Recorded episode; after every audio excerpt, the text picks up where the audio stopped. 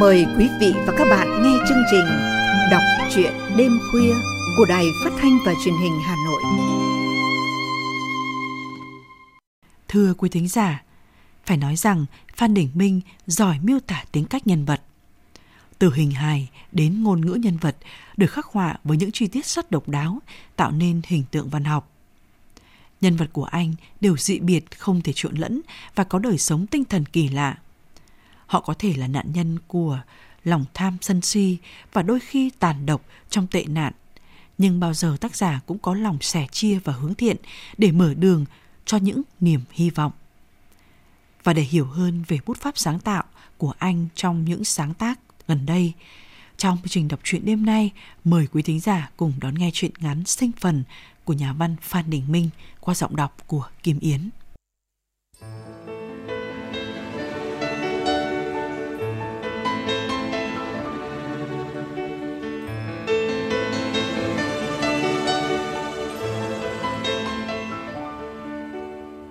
Sinh phần nhà tôi bắt đầu từ cái thùng đào đất nung gạch, rìa nghĩa địa làng. Anh lụn nhượng cho. Mảnh thùng nửa sao này trước đây để gột cá giống rồi san sang nuôi ở cái ao to bên cạnh. Thời gian tròn chèm đã hai chục năm, bây giờ anh lụn không gợt cá mà vỗ các lứa hàng ký lô bằng cám công nghiệp, chờ đúng chợ phiên đổ xỉ trong các dịp Tết tư. Các thùng sâu hoắm, bò hoang, cỏ dại mọc um tua tủa. Cháu xin cải tạo làm sinh phần thầy U sau này. Về mặt chính quyền, ông cho nhé. Một tối tôi thẽ thọt với ông dễ trưởng thôn, người bên họ ngoại kém tôi ba tuổi. Ôi dào, tưởng đề xuất đất bãi Tha Ma. Thùng thèo, nhà lụn, diện đủ giấy tờ, làm gì phải xin miệng với làng. Thì là một ngày nắng giáo, tôi nhờ chị Lụ, vợ chức bác dậu, đồn xe rùa, chuyển cát sông tập kết tận ngoài bãi Tama, lấp các thùng đấu vương vức đã được dọn sạch sẽ cỏ rêu. Hôm đổ rùa cát đầu tiên, cô ông dễ cúng xin thổ địa giúp và có một con chim cuốc động bụi bay tóe ra. Ngày đó anh luộn để cho tôi mảnh sinh phần, bỗng thành câu chuyện đàm tiếu ngu ngơ. Đắt bán rẻ mua, chọc vui cỗ đám cưới, khỏa buồn cỗ đám ma. Người làng sầm xì Nhà tôi dỗi hơi, quăng tiền, xí thùng đấu mọn, mua mặt nước. Khi đất nghĩa điện ê hề, ai cắm bao nhiêu thì cắm. Họ ác miệng vậy, chứ tôi gửi anh lụn đúng tháng lương còm. Kể ra, đánh tiếng anh lụn cũng căng dây, gọi là lấy tiền xếp gạch chân bờ thôi, sinh phần không thể xin cho. Biết làng đồn thầy tôi đoan khoán, Đến khi ông trưởng thôn gật đầu chứng nhận với địa chính việc mua bán là đúng sự thật, thì tôi cho đổ 20 xe công nông, đầu ngang cát sạch. Tường quây gọn ghẽ. Lúc ấy ai cũng khen sinh phần nhà tôi đẹp nhất làng.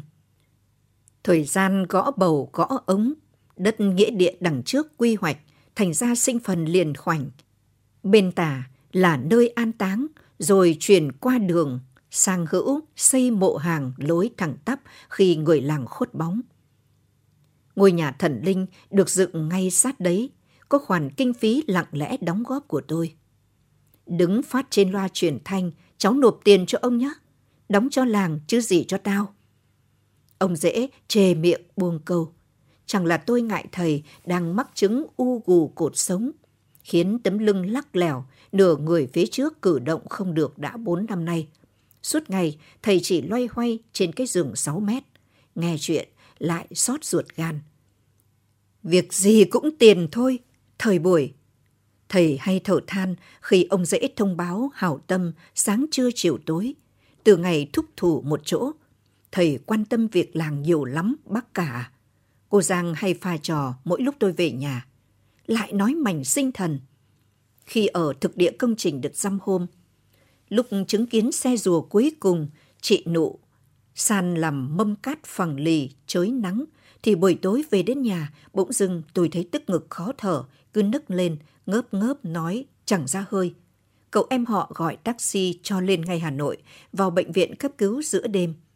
chú bị tràn dịch màng phổi chưa rõ nguyên nhân, phải chuyển chuyên khoa hút gấp. Nhìn kết quả, mấy tấm phim, anh chàng bác sĩ trẻ măng ngó mọi người chăm chú. Vợ tôi và cô Giang tối mày. Rồi gần một tiếng đồng hồ làm thủ thuật, ngực tôi xẹp lép, khi hơn 500ml dịch lơ lơ vẩn đục được tống ra túi đựng. Đồng thời phải hồi sức cấp cứu vì xuất huyết bàng quang và có hình ảnh tắc mạch phổi phải. Rõ ràng rằng, hai ngày nay không thấy chị, khi áo sơ mi rộng rãi của anh đâu rồi chính nhỉ? Tôi mau mắn hỏi cô em gái chăm nuôi tôi ở viện. À, chị về bên ngoại có việc. Việc gì? Hay lại vụ tiền nong chạy chữa cho chồng? Tôi chiếu ánh nhìn dấu hỏi vào câu chính. Em đâu biết. Alo, chị. Bốn gốc đào rừng đã về bến xe chưa? Hôm trước ông Miền nhắc cái áo sơ mi đấy. Kệ, lờ đi. Em biết thuê ai bây giờ để nhận gốc đào gửi về quê? Có phải chị em cô đang giấu anh chuyện gì quan trọng? Gì đâu? Sao lại liên quan đến đào mua tận trên rừng? Rồi rằng, thì là mà cha hỏi. Cô chính sẵn lên. Sao với trả rằng Chị và cái Thủy đang lo cúng cho anh khỏe lại đấy. Tiện thể, nhờ xác lập phong thủy địa giới khu sinh phần ngoài bãi. Thầy cúng khoán, nếu anh không có mặt, đội lễ hầu, thì lấy cái áo mặc lâu ngày răng cháy để làm phép. Kiếm trên giữa yểm bốn góc sinh phần. Ôi chào!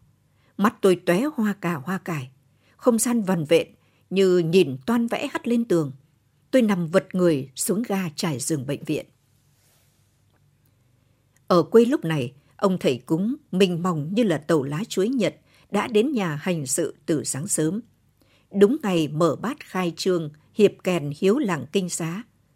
Chẳng biết thầy cúng phán sao về chuyện động chạm hồn ma lưu cữu lâu ngày trên khu đất vắng đã vật ông nhà, làm vợ tôi và mấy cô em gái hồn siêu phách lạc. Nhà đang cố gắng chữa bệnh cho chồng, lại cố chạy món tiền vào việc sắm xanh ngựa giấy, kiệu giấy, xe ô tô giấy, cỗ chay bầy la liệt ra tận nghĩa địa làng cùng bao lời hăm dọa từ miệng gã thầy cúng nửa mùa, làm buổi gọi hồn bắt ma lập lòe đèn đóm, khiến cho nửa làng kinh xá cười rơi nước mắt. Rồi ngày tôi nhóc nhách xuất viện. Khi ngắm thèo đất sinh phần, bỗng thắp sáng trong đầu về phần mộ tổ tiên dòng họ ở Nghĩa Trang, Đống Trăng, chặt trội mà cha tôi và gia tộc quy tập về từ 40 năm trước.